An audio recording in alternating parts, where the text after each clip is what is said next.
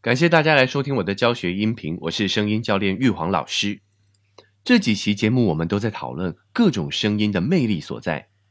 今天我们接着介绍在男生当中最有影响力的王者之声。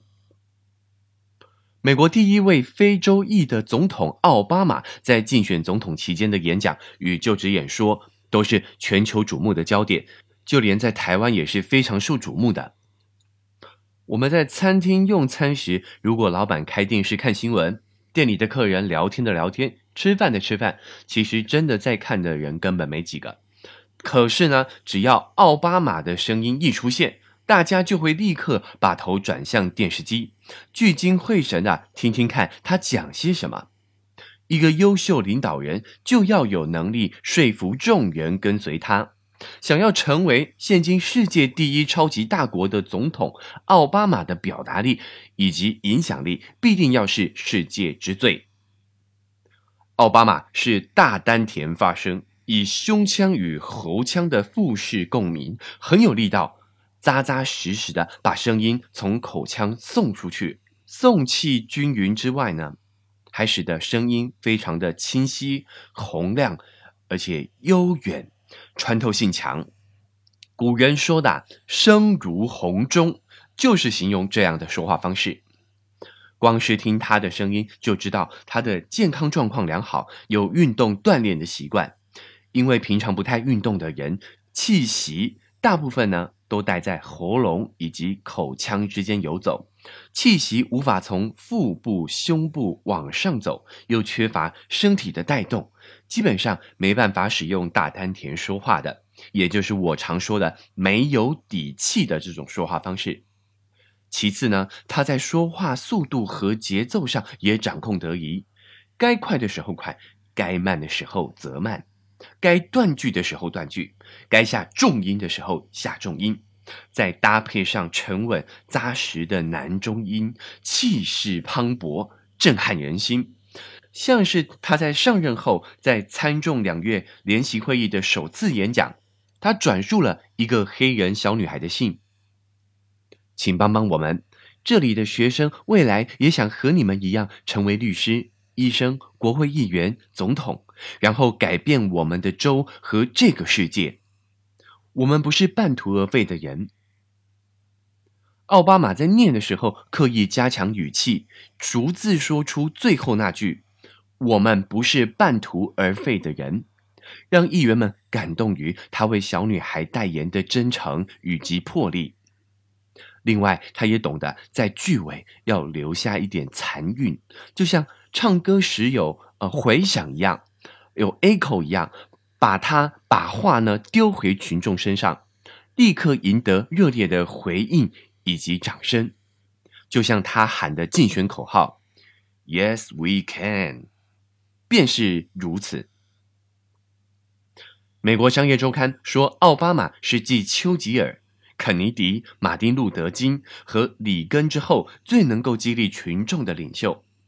而在清水顾问集团委托日内瓦的沃克斯研究所执行的第四十四届美国总统候选人声音模式的演说分析中，研究人员观看奥巴马与对手麦肯的演说影片，并根据四场演说所传递的各种情绪与数位化声音样本，评鉴两人竞选时与选民感情交流的效用。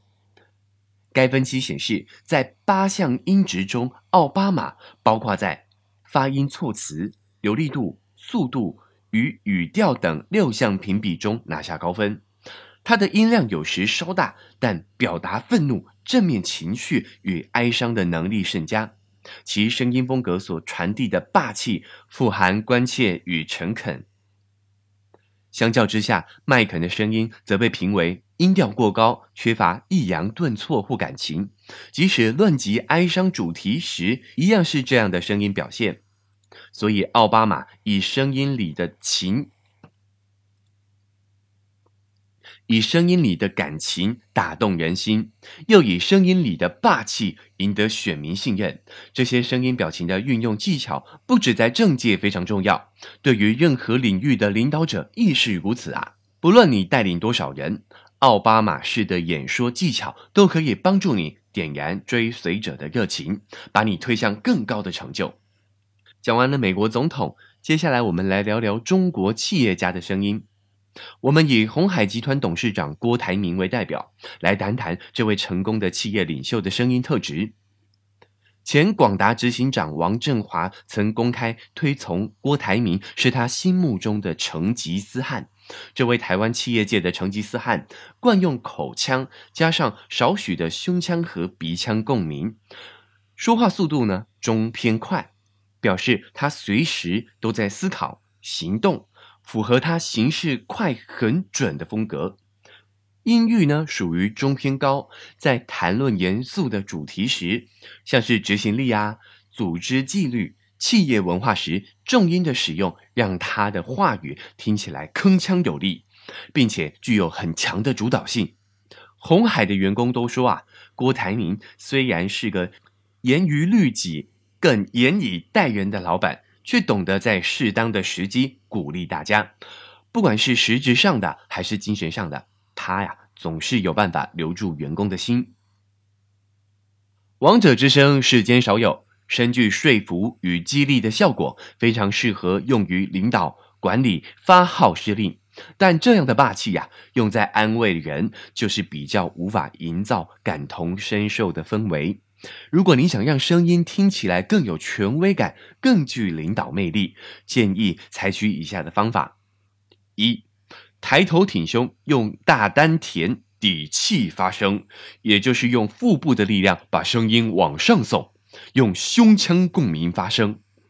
第二点呢，说话速度放慢，就不会有毛毛躁躁、不稳重的感觉。